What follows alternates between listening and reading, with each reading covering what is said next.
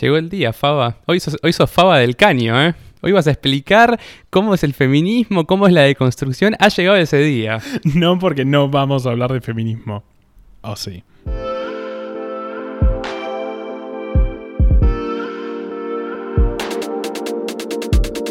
Hola, bebés. Yo soy Fabri Andreucci. Y yo soy Albert Brenneman. Uy, no, no sé quién es. Uy, qué pena, porque ayer estábamos cenando y mientras estábamos viendo Hitchcock. No, Hitchcock, no, Hitch. Hitch. es, el, es el amigo de Hitch de la película de Hitch. Ah, sí, el que quiere conquistar a la. A, a ¿qué era? Cole, sí. Ah, es- bueno, te fijaste todo. Sí, no, boludo, me la sé de memoria. Qué peliculón Hitch. Y ayer la estábamos viendo. Y te volviste a cambiar el nombre, muy bien. Sí. Eh, esto es Maldito Podcast, episodio 11, que prometimos que iba a existir.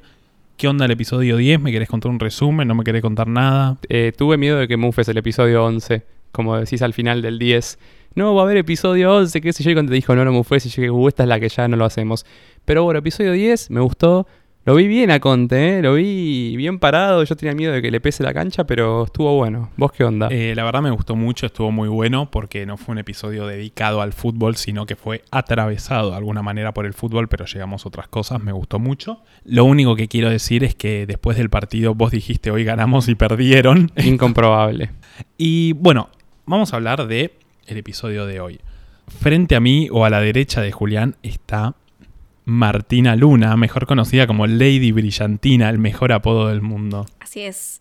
Muchas gracias por invitarme. Bueno, yo cuando hablo con ella le digo Mar, pero cuando hablo de ella le digo Lady, entonces a veces voy a decirle Mar y otras Lady o Lady, O Lady Bri. Bri. Lady Bri me encanta. Eh, yo ella la conozco básicamente por redes sociales, e- está muy activa en redes, está muy metida en el mundo del maquillaje, pero hace poco se empezó a meter un poco en el mundo más de, la comunicación y tiene muchas cosas para decir y está muy metida en el tema de, de- de algunas causas sociales o de género.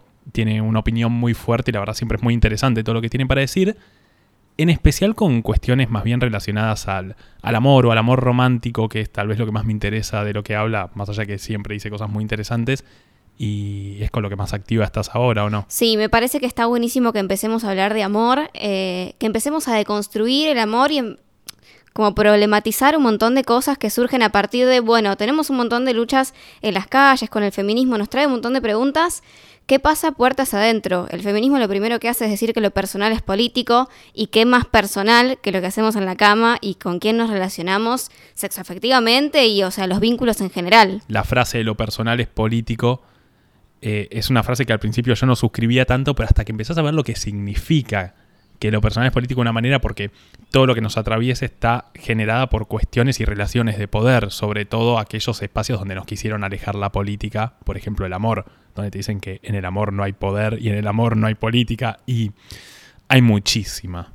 Sí, en el amor hay mucho poder, hay mucha política y también hay como mucha invisibilización. Me parece que está bueno que empecemos a darle lugar y pensar cuáles son las representaciones que tenemos. Ok, vivimos mirando toda la vida películas donde las cosas que podemos aspirar son parejas, en principio, heterosexuales. Como que ya desde el vamos hay una falta de representación que es enorme. Como, y ahí empecemos a indagar, bueno, es heterosexual, es blanca, de clase media, hay un montón de otros privilegios pero también con la idea de una como diferencia de poder entre lo que es el amor para un hombre y el amor para una mujer.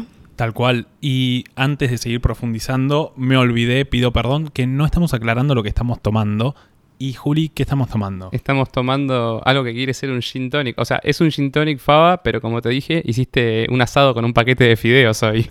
Le pedí a Julián que compre una tónica, compró otra, que compre un gin, compró otro. Le dije, trae pomelo, compró naranja. O sea, que compre pepino, no trajo pepino. No, el verdurero no me lo dio.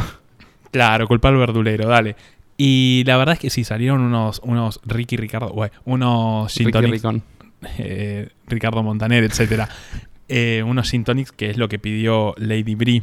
Pidió. Amo, pero ya estoy un poquito puesta. Jueves 4 de la tarde. Y no tomó ni un cuarto de la copa. No, es que mido unos 50.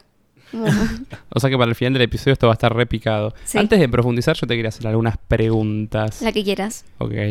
¿Cómo empezaste con esta movida de volcar lo feminista en, la- en tu Instagram, en la comunicación? Porque yo entré a tu Instagram y es como una batería de información, o sea, maquillaje, Demasiada. militancia, o sea, no, eh, o sea, en el buen sentido. pero ¿cómo Sí. empezaste?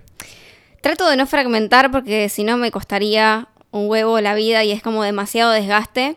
Eh, empecé reconociéndome feminista, ponele que en 2015, 2016, que fue como la explosión del Ni Una Menos, las primeras marchas, el primer 8 de marzo. Y en el segundo 8 de marzo, como yo soy medio estrella y me gusta como mucho el brillo, no por nada le di brillantina, me hice un body painting, todo, todo de brillantina. Y así fui a la marcha y con ese look mi vieja me dice, tenés que contar por qué vas. Y fue como, bueno, dale.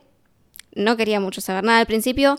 Subo un video contando, eh, hoy marchamos por todos estos motivos, pero el video nunca lo vi. Lo subí sin mirarlo porque me daba mucha vergüenza. Y a partir de ahí empezó a tener una repercusión que dije, bueno, me parece que hay que darle un espacio. Lo primero que hice fue empezar a hacer videos a las marchas a las que iba y contando por qué estaba ahí. Y después, ante como cosas que me iban surgiendo, me di cuenta que había una falta de información enorme. O sea, tanto como en lo sexual, cuando hablamos de feminismo, cuando hablamos de género, como que todos hablamos de todo, todos hablamos de todo. eh, pero falta profundizar y falta que las cosas se llenen de significado. Entonces, si yo tengo un canal que tiene cierta llegada, ¿por qué no lo explotamos y le damos información? Me parece que es necesario. Y me contabas que hasta hace poco estudiabas ciencia política. Sí, ahora estoy estudiando periodismo. ¿Dónde estás estudiando ahora? Ahora en Ether, antes estudiaba en la UBA. ¿Y haces algo, o sea, como de tu vida laboral que esté relacionado a esto o no? Yo trabajo de maquilladora, o sea, eso es lo que me da de comer, pero aparte ahora estoy desarrollando un proyecto. No sé si contarlo o no contarlo. Bueno, contalo, contalo, contalo, contalo. ¡Ay, primicia, maldito Puscas! Va a estar acá la primicia. Estoy desarrollando un ciclo de entrevistas eh, en donde aparte de entrevistar estoy maquillando, porque yo soy medio Hannah Montana, siempre está Miley, siempre está Hannah, eh, como esos dos mundos del brillo del maquillaje Porque con la sos de política. Libra. Sí, ¿es por eso? Eh, Ya sentía olor a culo, ¿eh?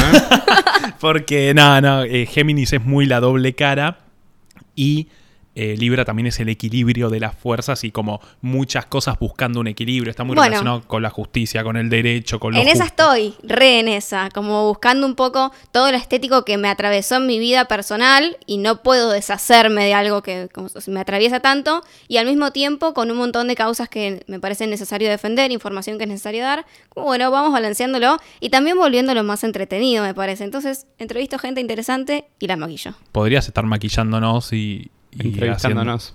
Si no fuese un podcast, lo estaría haciendo, pero la próxima lo- los maquillo si les parece. Qué divertido. Para el episodio de Halloween logré que, que Sol y Brenda me maquillen en conjunto para mi disfraz y estuvo muy bueno. Me queda muy bien el delineado, debo decir. ¿O no, Sol?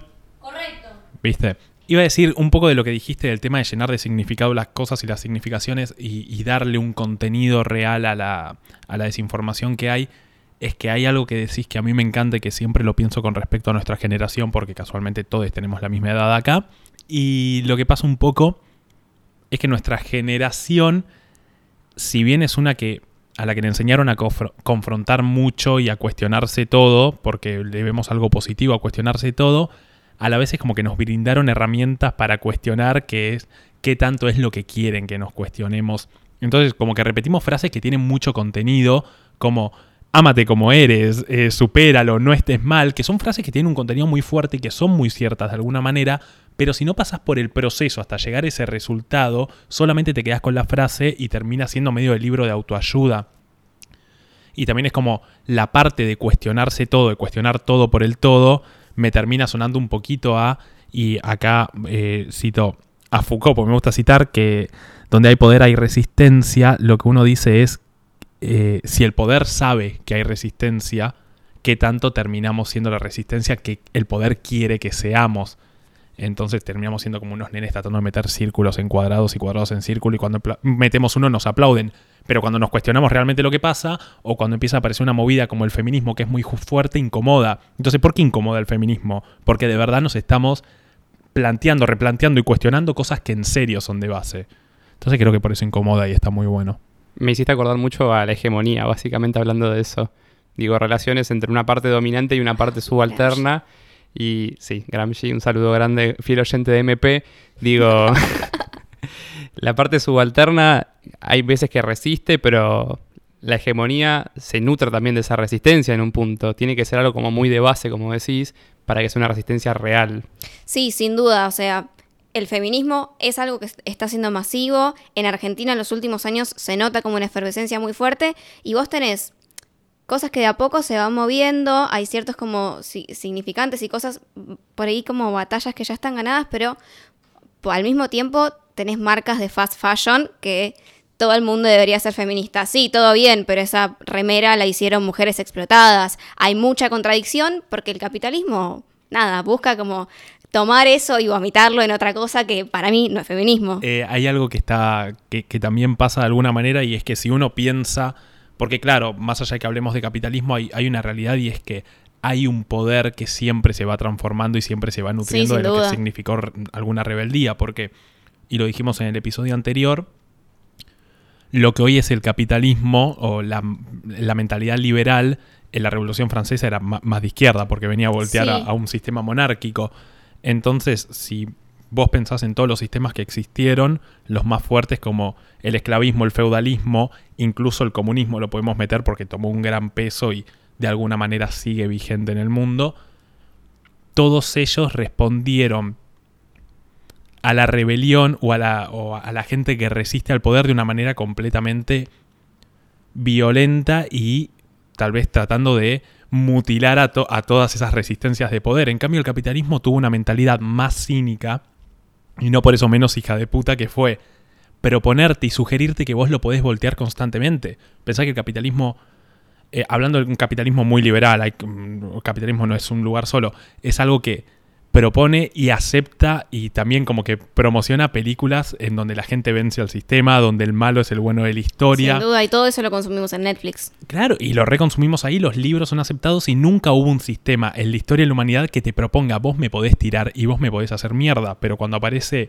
algo que verdaderamente lo, lo incomoda, como puede ser una propuesta antipatriarcal, y ahí se incomoda y no lo permite tanto. Entonces, ahí es hasta qué punto de verdad nos dejan revelarnos. Es un sistema que se muestra endeble, pero claramente cuando lo querés tirar en serio, no lo es y no lo será. El feminismo mundialmente ahora es como la contracara de estas derechas ultrafascistas, como tenemos gobiernos tipo Bolsonaro, tipo Trump, y del otro lado están los movimientos de género y demás, como no quiero caer en los binarismos porque lo que viene el feminismo es a destruir, eh, entender todo de una manera binaria, pero a su vez es uno de los movimientos que para mí está pujando más fuerte, más que como cualquier otro movimiento político que no es entendido desde una revolución de género. Tal cual. Sí, sí, sí, siento que es la verdadera lucha real que se está dando de alguna manera, porque la lucha izquierda-derecha, ya casi, izquierda-derecha en términos económicos, ya casi que está perdida en el mundo de hoy, porque no hubo un planteo formal post-globalización de alguna manera. Entonces, el feminismo podría llegar a ser el que de verdad está planteando un cambio de paradigma, como hace muchos años no se da en la humanidad. Y está bueno porque lo que propone, obviamente, no, voy a explicar el feminismo, obviamente, pero es la primera vez que yo huelo que dentro de lo que yo puedo estudiar con la historia dice, che, no importa los sistemas que existieron, siempre existió un, sistema aún mayor y que nos, nos, atraviesa, que es un sistema patriarcal, y eso es lo que queremos voltear. Y ahí decís, pa, mono, como que viene a tirar algo monumental. Es que ahí necesariamente tenés que volver a lo de lo personal es político, porque el feminismo viene a preguntarse y a incomodarte como hasta en el recoveco de tu vida personal que decís, no, esto soy yo auténticamente. No, estamos atravesados por un montón de cosas que donde no somos tan libres como creemos. Ah, mirá, no, no, no, tal cual, para nada libres.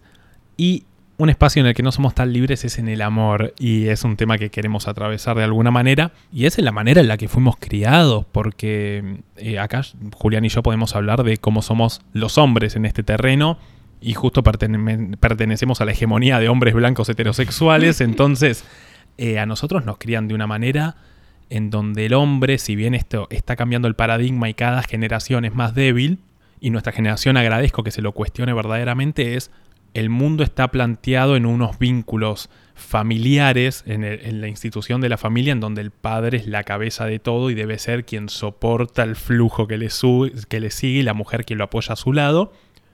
Y nosotros debemos mostrarnos fuertes, sólidos, eh, poco sensibles y de alguna manera, de alguna manera como crecer para ser ese padre blanco, trabajador, heterosexual que llega todos los días a las 8 de la noche y trae toda la plata, qué sé yo. Claro. Totalmente carente de sensibilidad, sin duda. Claro, como una persona fría y, y la parte sensible de ese hombre es la mujer que lo acompaña y lo hace una mejor persona, porque todo gran hombre está acompañado de una gran mujer. Detrás de cada hombre hay una gran mujer. Tal Siempre cual. detrás y nunca adelante, Sí, nunca sí. acompañándolo. Nunca a la par, ¿no? Nunca a Siempre la par. detrás.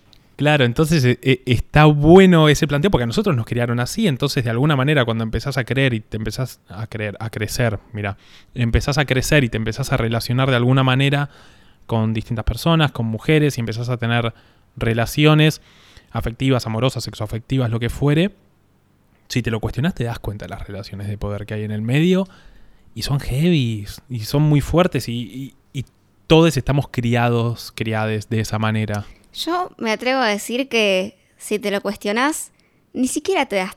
Como, bueno, hay cosas y violencias de las que fácilmente nos podemos dar cuenta, de los celos, de la posesión, como que a simple vista son las primeras luchas y batallas a dar respecto a lo sexo afectivo. Pero si vamos un poco más profundo, me parece que todo es incluso desde el reconocerse feminista y, y los varones con sus tareas respecto al feminismo y demás, porque yo no creo que no puedan ser feministas, que tienen que hacer como sus cosas al respecto, pero aún así estamos todos atravesados y más allá de que nos preguntemos, faltan un montón de cosas, eh, falta repensar eh, la pareja. Creo que la soltería va cambiando, eh, en el tiempo fue cambiando un montón, pero la pareja está bastante estática. Esto no es mío, es de Tamara Tenenbaum, que la amo y tiene un libro muy genial al respecto, en donde no hay nombres para lo que no es tu pareja estable, lo que no es tu novio o tu novia. De repente tenés un montón de grises en el medio y como no tiene nombre no existe. No se permiten otros tipos de vínculo todavía.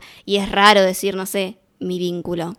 La categoría chongo tampoco termina de como hallarse en eso. Faltan un montón de, de nombrar cosas para que existan, básicamente. Mi categoría favorita, pero está inventada por nuestra generación. No es que es real, es decir, mi guacho o mi guacha. Me parece la mejor y dice un montón, pero claro, solo la tenemos nosotros y no es un vínculo real. Sí, o mi chico, mi chica, pero como que todavía no sale del le digo así porque me da cosa decirle de otra manera, pero, pero no define el vínculo. No, También como nada. estoy saliendo con... Estar saliendo puede ser como... es súper abstracto. Hace no sé en qué estás. dos hace citas, sí, un cuatro año. años.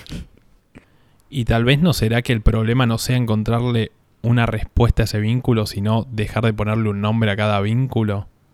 Por ejemplo, ¿por qué hay que llegar al momento de plantearnos novio y novia? Por si, o sea, ¿qué, qué tan real es el vínculo novio, novia, esposa? ¿Qué significa? ¿Qué, qué, qué trae detrás? Entonces, ¿por qué tenemos que pactarnos y, y llamarnos novio, novia y responder a lo que nos están mandando que tenemos que ser? Es como las parejas que empezaron a plantearse ¿para qué demonios nos vamos a casar? ¿Por qué tenés que ser mi esposa? ¿Sos mi compañera? ¿Sos mi pareja? Lo que fuere, ¿para qué nos casamos?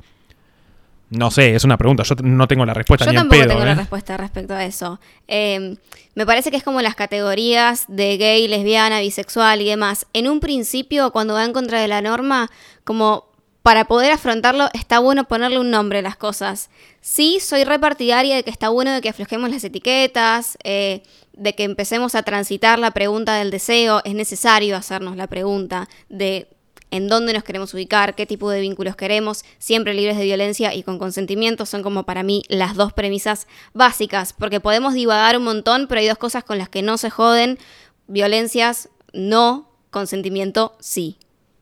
¿Qué pasa en todas las situaciones, y que son un montón, en la que, bueno, ya está, entré al departamento, ya está, me di por cogida?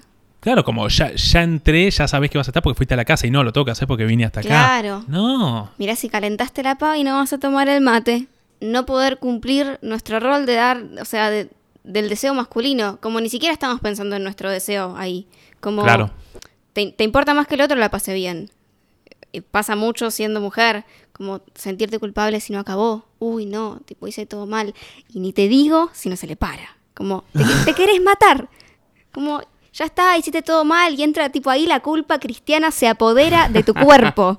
Claro, y ya hablamos con Julia en el episodio de sexo de que no se nos pare la culpa. eh, la culpa, que no se nos pare la, que, guay, que no se nos pare la pija es culpa nuestra. De alguna, eh, ni siquiera es culpa. siquiera. Es que no, no es culpa, sino Sucede. que es algo que pasa en tu cabeza completamente psicológico, que está bien y que ya se te va a parar. Relájate, anda a tomarte un helado, a tomar agua, a charlar y se te va a parar la pija. Relajate y gozá, diría Cacho Castaña. Ay, que en paz no descanse. Que nadie lo tenga en la gloria. Eh, bueno, Em, lo que iba a decir es, entonces, ¿cómo nos educa el cine y la ficción con, con respecto al amor y al amor romántico?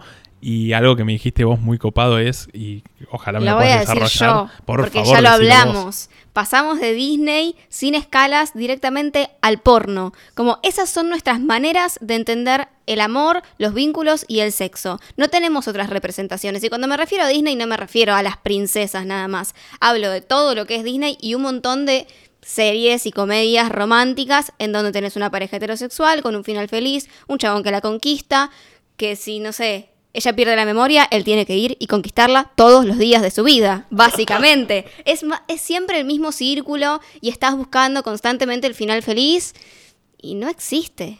Y entre Disney y el porno pasamos por Cris Morena siempre en el medio cuando ¡Ay, pubers. no! Dios. Y el embarazo falso y la ciega. Tremendo, Dios sí. mío. Aprendimos todo mal, así que hay que empezar a desaprenderlo. La pregunta que yo tengo es, ya que estamos pensando en representaciones en el mundo audiovisual, ¿hay alguna representación, pongámosle muchas comillas, no quiero decir sana, pero real sería quizás la palabra? Hay algunas representaciones, ponele, lo primero que se me vino que no tiene tanto que ver es las chicas del cable que plantea, no sé, relaciones entre lesbianas, una pareja que es de tres y demás, como representaciones de disidencias, pero no sé si de un amor necesariamente deconstruido, porque que sean dos mujeres no quiere decir que no sea patriarcal, así como que sean dos varones no quiere decir que no sea patriarcal. O sea, el machismo va más allá del género, se reproducen las prácticas machistas, sean la pareja que sea. Así que de un amor más sano debería pensarlo. No vi las chicas del cable, yo como por opinar. Sí, y eso que decías, como que cómo nos educa Disney, está buenísimo. Y un ejemplo que habíamos dado, que más o menos te lo conté en el episodio de High School Musical, es cómo Disney nos enseña que Troy, eh, en un ejemplo re boludo, ¿eh? Troy en High School Musical 1, al momento en el que Gabriela no deja que vaya a su casa y Troy como que no se da por vencido, va igual, se le sube al balcón y le dice, tipo, Gabriela, abrime la puerta, tipo, la llama por O me teléfono. mato. Abrime o me mato. Eh, le abre la puerta y nos enseña que eso es romántico. Y lo que decías, que me parece re interesante, de eso pasamos al porno. Y el porno directamente, que lo hablamos en el episodio de sexo, nos enseña que mm, hay que cagar a trompadas un clítoris, básicamente. Entonces, Cultura de la violación. o cultura sea, de la violación y así, hay, lisa y llana. Y hay secciones y categorías que son como, me cogí a mi padrastro y es como, bueno. Igual, no solo el porno es cultura de la violación. Cris Morena tiene cultura de la violación. Eh, no me acuerdo en cuál de las tiras, donde el chabón la encierra en la habitación y me vas a dar un beso, me vas a dar un beso, no sé cuánto. Que vos la ves ahora y es tremendo. Y no fue hace tantos años, como. Y estamos hablando acá, como desde un lugar privilegiado de clase media de Buenos Aires. Como todavía hay un montón de cosas que faltan y lugares a los que falta que el feminismo llegue todavía. Claro, y pensá lo que era humor en el programa de Tinelli en el 2000. Le cortaban la 90. pollera. No, ni siquiera cortar la pollera, que eso ya es terrible, sino que antes todavía era un personaje como Listorti poniéndose en pija enfrente de una piba llorando, que algunos te dicen hoy, es actuado, no importa que sea actuado, vos estás vendiendo eso como que es real, como que ponerte en pija enfrente de una mujer que se ponga a llorar es gracioso. Ok, Es violencia. turbio, pero es recontra violencia. Es como lo ves hoy y decís, ah, no puede ser. Bueno, y Julián, como siempre, esta semana le hicimos una consulta a les oyentes. Si me querés contar un poquito de qué se trata y cómo viene el centro de cómputos, que es lo que manejas vos, pues escribano. Hoy, esta semana, le preguntamos a los oyentes si tendrían una relación abierta de la mano a lo que acaba de decir Lady Brie. Como dijiste vos, me gustó mucho la frase. Dijiste, Claro, que el feminismo no tiene que pasar de una Biblia a otra Biblia y que sea ahora hay que tener relaciones abiertas. No, la idea es preguntarnos por el deseo y encontrar qué es lo nuestro. bien. Y los oyentes están bastante de acuerdo con vos, podría decir, porque... Porque el yo siempre tengo razón. 63% ha dicho que no tendría una relación abierta y el 36% que sí. El resultado se acaba de actualizar en vivo mientras lo leo y ahora es 64-36 del no contra el sí. Y hay un par de argumentos bastante boludos, Faba. ¿quer- ¿Empezamos por los boludos? Hay un montón de argumentos, yo de antemano digo, después haré un planteo a, a mi respecto con las relaciones abiertas, que es que yo sí las banco y yo sí tendría una, que me parece muy distinto bancar una a tener una, que es más o menos lo que decías, no es lo mismo que te parezca bien el paradigma a tener que aplicarlo. Y hay algunas respuestas muy buenas, hay justificaciones válidas y otras que te, vos querés que yo te mate. El Bani dice alto ETS y es un comentario que se reitera porque después dice, mu- mi prima dice mucha sífilis dando vuelta. Y hablan de las Gente no usan forro. ¡Gracias! Sí, es como. Para eso existe el forro, ¿viste? Como que. No, no sé, me parece que, que- que faltó salud y adolescencia ahí o es la muestra de, de- de la falta de educación sexual. Y mi amigo me comenta, bueno, pero lo que chupás. Y le digo, pero escúchame, vos elegís a quién chupar o no chupar. Como que no, no entiendo ese planteo medio religioso. Me hace acordar a cuando. En la época del auge de- del HIV. em, más o menos en los, en los 80, 90, que la iglesia sale en contra del uso de preservativo porque dice que es antinatural y la familia y todos los planteos pedorros de la iglesia. Y la gente le dice, los movimientos que luchaban eh, por, por causas de precauciones contra la CTS, le dice, che, pero mira, existe esta enfermedad, el, uso de preservativo lo, lo que termina haciendo es prevenir enfermarte. Y la iglesia responde que por eso justamente hay que mantenerse virgen hasta el matrimonio y el sexo entre hombres es básicamente... Pará. ¿Vos no te mantenés virgen hasta el matrimonio? Ay, no. Estamos casados hace rato, así que ya lo podés decir. Acá mira, justo hay un comentario de Belén Poleto a colación de lo que estábamos hablando antes que dice, me crié con Disney y eso me cagó la cabeza. Creo que a todas eh, y a todos, pero sobre todo a las mujeres nos cagó bastante la cabeza, no solo porque lo consumimos más, sino porque lo hablamos y lo pensamos mucho más. Ahora lo hacemos en clave feminista, ok, pero no es casual que siga siendo el tema que más garpa dentro del feminismo. O sea, en el Encuentro Nacional de Mujeres, que ahora es Encuentro Pl- Plurinacional, el taller que se llenó más era cuando hablábamos de, de vínculos sexoafectivos y de la afectividad, de cómo relacionarnos, porque estamos llenas de preguntas. Vivíamos hablando de eso, ahora lo hacemos, pero desde otra perspectiva. Seguimos todo el tiempo las mujeres pensando qué hacer en el amor, mientras generalizando, los chabones medio que están en otra y no se hacen tantas preguntas. Claro, tal cual. Y eh, a nosotros también nos matan. no, sí, un no. colectivo de hombres quiero empezar. ¿Por qué no se festeja el Día del Hombre? Existe, Mario, pero Bueno, no lo nos, festejás. ahí nos cancel- este, eh, acá sí nos cancelan, ¿eh? Con este sí. Eh, Agustín Cuevas, mejor conocido como Cueva Astrólogo, dice que no podría tener una relación abierta porque es de cáncer. Y me parece muy bien lo que dice. Acá una persona dijo porque soy Capricornio también. Y yo soy Capricornio. ¿Qué significa esto? ¿Y vos tendrías una relación abierta? Sí. Bota que no dice que es Capricornio porque pensá que Capricornio de alguna manera es un signo muy frío y también como muy de las responsabilidades. Es un signo, si bien es cardinal, ¿Y Es qué tiene que ver la responsabilidad?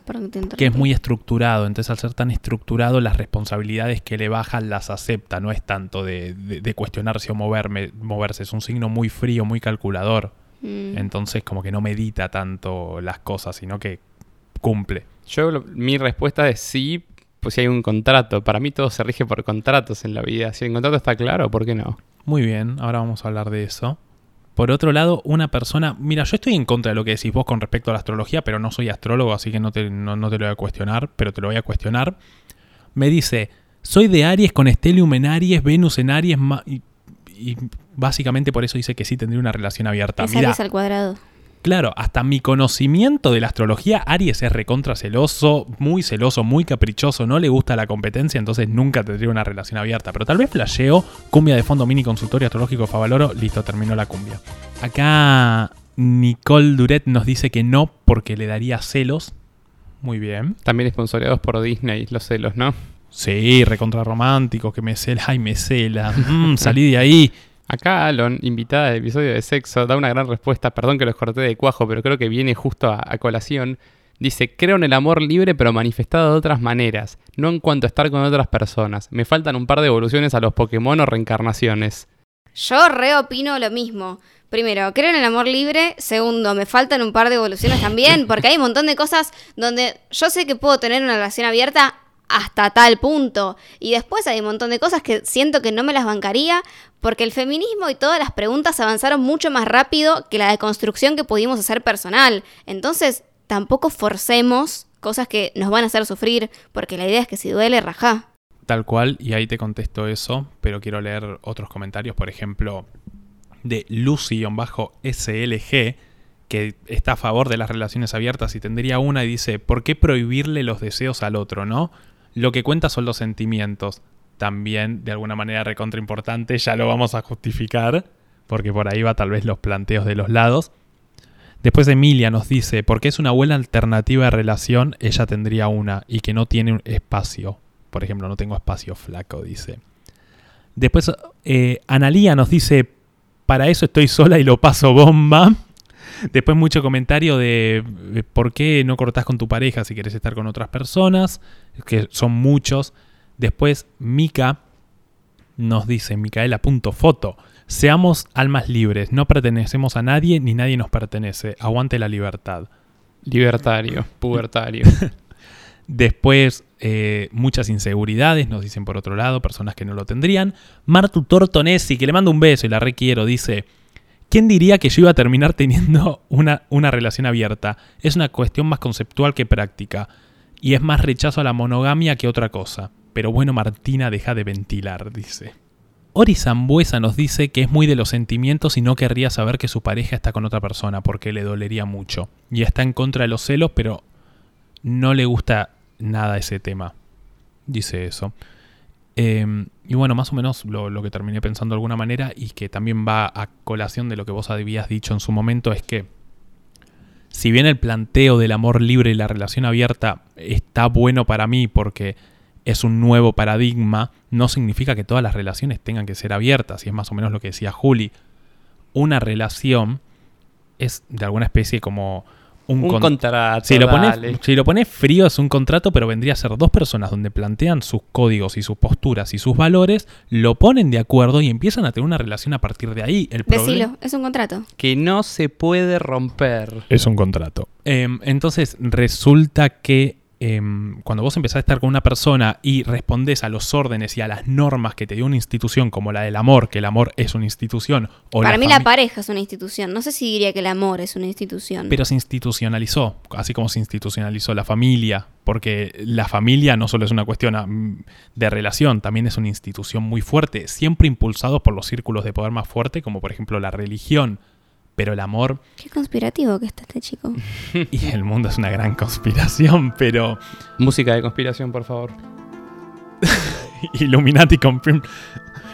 Favaloro. Es un reptiliano. Eh, bueno, y, y lo que pasa es eso, uno cuando tiene una relación tiene que aceptar los valores y, y los códigos del otro, porque cuando vos respondés a una institución como la iglesia y tenés que ser completamente monogámico o monógamo, nunca sé cómo decirlo correctamente, porque creo que las dos maneras está bien, Mono. mono, gorila. Entonces, cuando llevas la relación de esa gorila, manera no. y te basas en los valores de otro, eh, nada, es medio choto. Entonces tampoco la solución es listo, amor libre para todos. No, justamente la solución es que cada uno tenga la relación que más bien le haga sentir. Pausa ahí. Pausa. Uh, Hagamos una distinción entre amor libre y pareja abierta, porque para mí son cosas distintas. La pareja abierta es cuando cuestionamos la monogamia y la abrimos en tanto sexual o en tanto sexual y afectivamente. O sea, yo puedo coger con otras personas o puedo coger y enamorarme de otras personas como más poliamoroso. Pero por el otro lado tenés el amor libre que no necesariamente tiene que ser eh, en monogamia. Yo tampoco sé cómo decirlo. Monógamo. o Mono, digámosle Mon- mono. digámosle mono. Como- y ahí hay claves. Yo sí banco el amor libre para todos, creo que es necesario. No así la pareja abierta, porque cada uno lo encuentra a su vuelta. Pero para mí el amor libre es empezar a entender, como a mí siempre me gusta ser organizadita, como un par de punteos básicos, que es lo que ya había dicho antes. No violencia, pero ahí tenemos que preguntarnos cuáles son las violencias, porque hay algunas que son más evidentes y otras que no tanto, que siempre haya consentimiento, también preguntarnos por qué es el consentimiento, y empezar a entender que tu pareja no tiene que ser necesariamente el centro del mundo. Tengo, tiene que ser la persona ideal con la que yo comparta todo. Ok, tenés familia, tenés amigues, como que de repente para las parejas actuales también, pero sobre todo de lo que venimos aprendiendo, hay una carga sobre la pareja de que tienes que ser como la persona central en tu vida. Ok, somos dos personas que nos queremos, no necesariamente tenemos que chatear las 24 horas del día. Hola bebé, ¿cómo estás? ¿Te despertaste? Buen día, te amo, te amo, te amo. Te adoro, sí, sí, el mensaje a la mañana, todas las mañanas, como no, no, justamente yo tengo una relación para escapar de lo rutinario. Si se vuelve rutinario tu mensaje a la mañana me da paja, ¿qué querés que te diga? ¿Por qué me estás mirando a mí cuando decís eso? No, vos no lo haces. Vos me dejas de lado. Pero no, sí, eh, va mucho por ese lado. Y también, a mí lo que me pasa con relación abierta o amor libre, lo que yo siento es que la gente que tal vez nunca lo ejerció, nunca se lo planteó, nunca averiguó al respecto, piensa que cojo por todos lados con quien quiero, no, ni en pedo, aunque hay gente que sí lo haga, no hay nada más lejano que eso que en el planteo. Hay gente que lo hace justamente para poder andar culiando por ahí, ponele o no, pero hay otra gente que en serio lo plantea como, mira, ¿qué tiene que ver el amor con el deseo? Obviamente se pueden relacionar, pero ¿qué tiene que ver individualmente? Uno puede desear y no dejar de amar a otra persona, así como uno puede amar y seguir deseando a otras, porque eh, ahí es donde aparecen los celos y justamente esas cuestiones de ¿por qué solo tengo que estar con vos y tengo que limitar mis deseos y justamente yo te elijo para pasar un momento de mi vida y amarnos? Y ahí es donde tal vez aparece un planteo que es un poco lo que nos enseñó este mundo al que veníamos hablando y Disney, de que hay que ser el único. El único, el primero, para toda la vida. y hay algo clave, que es la palabra incondicional. Mm, ¿La incondicional de Luis Miguel? Sí, por ahí. Es nefasta esa idea, porque o sea, ya la desglosás y es, bueno, sin condiciones. Obvio que hay condiciones. O sea, yo voy a poner las condiciones en el contrato y entender que con ciertas cosas no se joden, con... O sea, si me vas a maltratar, no te voy a seguir queriendo. Claro, y la palabra fidelidad. Analicémosla dos segundos. Serle fiel a alguien. Mm, tipo fuerte. ¿A qué le sos fiel en la vida? A Boquita. Bueno, no, ¿a, qué le soy fiel? Eh, le soy fiel. Eh, ni a, mis ideales le soy fiel. A mí mismo, que ni siquiera soy mis ideales. Es como, ni siquiera. Es que a mí mismo, porque de alguna manera, incluso cuando cambio de opinión, no es que me dejo de ser fiel. Siento que cada vez que cambio de opinión, me soy más fiel a mí mismo porque me permito cambiar. Dije evoluciono el planteo es ese y también nos enseñan a ser el único y es como yo no quiero ser el único y háblame de ego, pero yo quiero ser a lo sumo el mejor.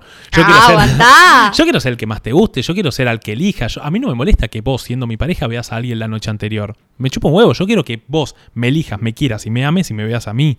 Eso es lo que quiero. Yo quiero que compartas conmigo. Y pero si yo te amo, quiero que me ames y que sea recíproco. Lo que no quiero es eh, limitar tu deseo. Haz lo que quieras, mientras nos sigamos juntos en la medida que nos amemos. Cuando me dejes de amar, nos vamos. O el planteo. ¿Y qué pasa si está con alguien y se enamora tu pareja?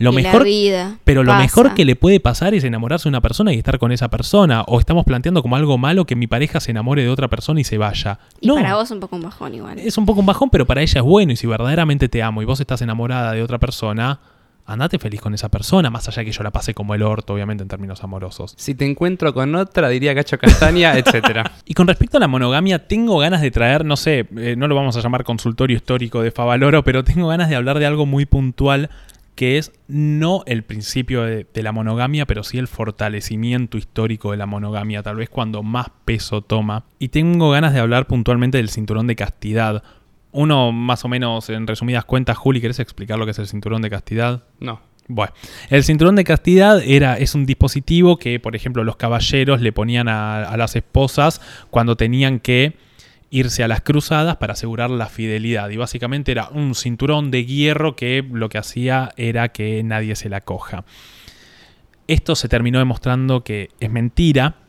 Es un mito que surge en el siglo XVIII para graficar la, eh, el oscurantismo de la época de la Edad Media, que la Edad Media va de 476, que es cuando cae el Imperio Romano de Occidente, hasta 1492, que es examen de historia. ¿Qué pasa, Julio, en 1492? Cae el Imperio Turco Otomano. Se descubre América. Entonces, cuando se descubre América, empieza la etapa del Renacimiento, que es planteada como una era hermosa. Se conquista.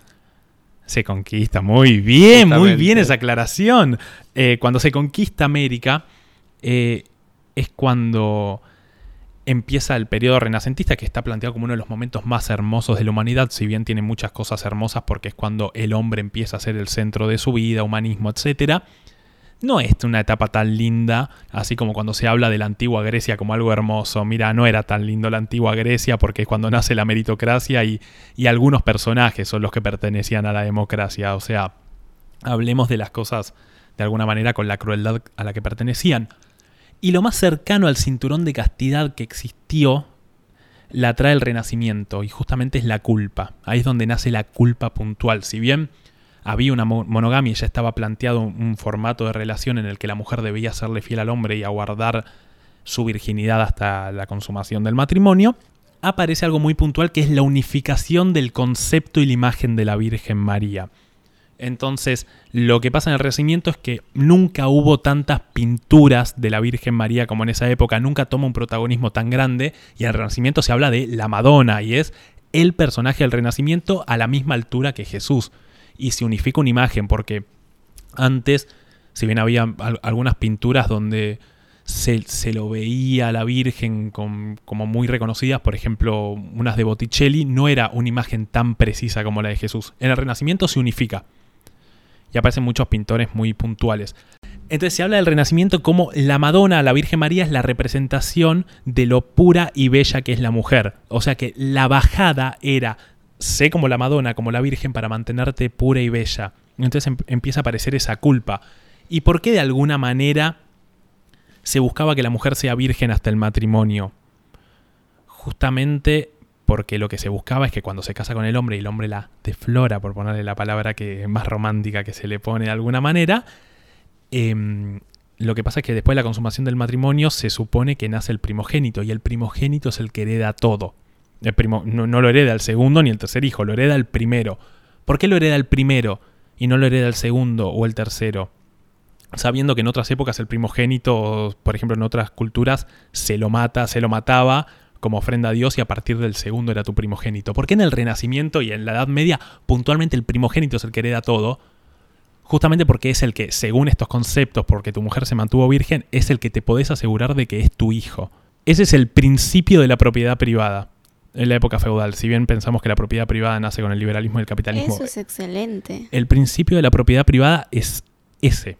Entonces, la virginidad de la mujer es el centro de lo que el padre feudal, dueño de tierras, le hereda a su hijo. Y fíjate el peso que tiene para el sistema la virginidad de la mujer.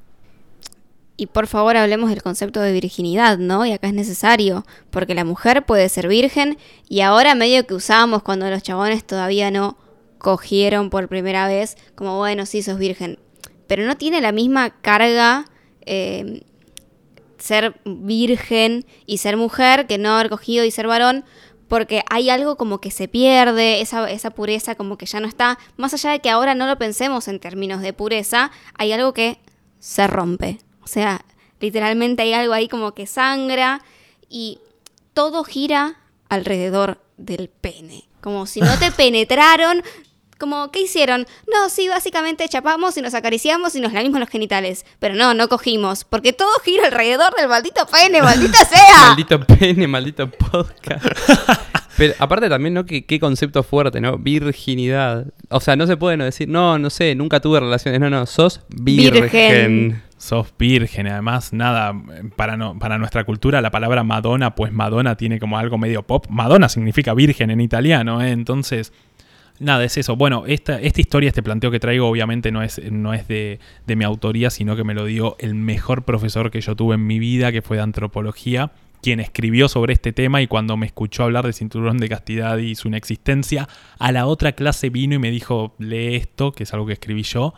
Y cuando leí eso me volví loco, me volví loco. Y el chabón te pone cada pintura y cómo se unifica la imagen. Y vos decís, no, no, o sea, mirá lo que significa que la mujer se mantenga virgen. Es, es una locura, es una locura. Bueno, retomando un poco porque estábamos hablando de amor romántico, yo como soy muy activa en redes, pues mi vida sucede en historias. Hace poco hice una encuesta sobre qué era el amor romántico y me sorprendió que mucha gente le daba una connotación positiva. Y acá me pongo como la gorra en la cuestión de términos. Me gusta que cuando debatimos sobre cosas estemos hablando el mismo idioma. Ok, amor romántico para mí es todo esto del mal. La historia de la Cenicienta, básicamente. Como todo esto que no queremos, la dependencia, los celos, pensar que es para siempre, como un mandato, formar una familia y bla, bla, bla. Pero eso no quiere decir que yo esté en contra del romanticismo, porque para mí una cosa es el amor, otra el romanticismo y otra el amor romántico. El concepto de amor romántico para mí es todo lo que está mal, que es todo lo que es Disney y lo que vino después. Pero no por eso el feminismo tiene que volverse frívolo necesariamente. No es que ahora sí voy a salir a cogerme a todo el mundo y no me importa nada y no siento. A ver, sí, sigo sintiendo y sigo enamorándome y me siguen sucediendo cosas y a mí me gusta relacionarme desde la ternura, como el cuidado y demás, los vínculos no tienen por qué volverse neoliberales y frívolos, vacíos. Está bueno que aunque repensemos todas estas cosas, siempre sea desde el lado del cuidado. Y ahí nos metemos en la responsabilidad afectiva, ¿no? Como tener un cuidado por el otro o la otra me parece sumamente necesario. Y eso se hace desde, desde el amor, desde el cuidado, desde la responsabilidad con el otro. Me encanta el paralelismo entre amor y neoliberalismo y la crítica me encantó. Me encantó. Y sí, porque el neoliberalismo, aunque se piensa que, o sea, así como muy llanamente que es una teoría como económica. Política es- social económica. Sí, es una manera de vivir y de entender la vida, básicamente, de entender todos los vínculos. Atraviesa al amor el neoliberalismo también. El libertinaje de decir como que las parejas son descartables, del touch and go y el touch and go y el touch and go, que no estoy en contra de tener sexo casual. Pero repensemos qué es lo que queremos y si estamos cuidando a la gente con la que nos vinculamos. Lo es porque de alguna manera, y también es aplicable acá, así como el neo- neoliberalismo viene a plantearse alguna especie de libertad absoluta y como somos seres individuales y libres, te termina oprimiendo por otro lado, por el que le conviene, lo que hablamos antes del poder. Sin duda. Entonces, em, lo mismo pasa con el amor. Si somos tan libres, re- ¿por dónde nos están oprimiendo? Porque por un lado siempre nos van a oprimir eh, en este mundo y en este sistema y en esta humanidad. Entonces, ¿por dónde nos oprimen si nos venden la libertad? Es que no sé si es como la palabra oprimir, sino es como que te violenta el que está al lado, el que vos pensás que como el con el que te estás vinculando. Cuando nos, como, cuando nos referimos al sexo y a, y a los vínculos afectivos y entra el neoliberalismo ahí, para mí, ah, ya está, cagaste. Es tipo, ya está, chau, lo peor. ¿Cómo entra el neoliberalismo? En entender como, bueno, el empoderamiento desde como soy una mujer empoderada, autónoma y no me importa nada y al final de la película estoy manejando sola y me vuela el pelo y ese es el final de la mujer sola. No tengo por qué estar sola necesariamente. Es como no entender las redes afectivas. Por ahí no es necesariamente con una pareja, pero puede ser en compañía de familia, de amigas, de otro tipo de redes de contención que me parecen sumamente necesarias. Y también puede ser de una pareja o puede ser de amigues y amigas con los que coja. Como también repensar el cuidado, sumamente necesario. Pero no ser neoliberales. Yo creo que esa es la moraleja de este episodio. Básicamente. Lo que me encanta de este episodio es que nada de lo que planteamos tiene respuestas, sino que son planteos. Y Es me lo más encanta, hermoso. Y me encanta. Y lo que me lleva mucho, mucho dinero en terapia. Pero bueno. Sí, lo que nos lleva mucho dinero en terapia, idem. Em, con respecto a coger con amigos, que piola coger con amigos, Juli. No sé, hagamos otro episodio para eso. A pesar que ibas a decir que cojamos. bueno, cerrá, flaco, cerrá el episodio, pone musiquita, bol. Bueno, esto ha querido ser maldito podcast, una emisión extraña un jueves a las 4 de la tarde. Faba, deja de tomar, estás muy borracho ya. Lady Uri, no te tomaste tu gin tonic. Pero estoy en pedo igual. Bueno, ya la tenés que manejar. Arroba Vialidad Nacional. Si les ha gustado esta charla entre tres seres sintientes, arre, ¿cómo odio esa expresión? Qué lugar común. Soy un ser que siente, sí, obvio, Jorge, todos lo somos. Eh, compártanlo, difúndanlo. Episodio 11. es- Compártanlo, difúndanlo. Episodio 11, no lo mufaste, Faba. Así que esperamos. No voy a decir que va a haber un 12, porque realmente esta vez sí nos vamos a subir un avión y Nos subimos un avión, nos vamos a la mierda, no sabemos si vamos a volver o si el avión se cae, así que como nunca Yo creo que sabemos. vamos a volver. Vamos a volver. Adiós.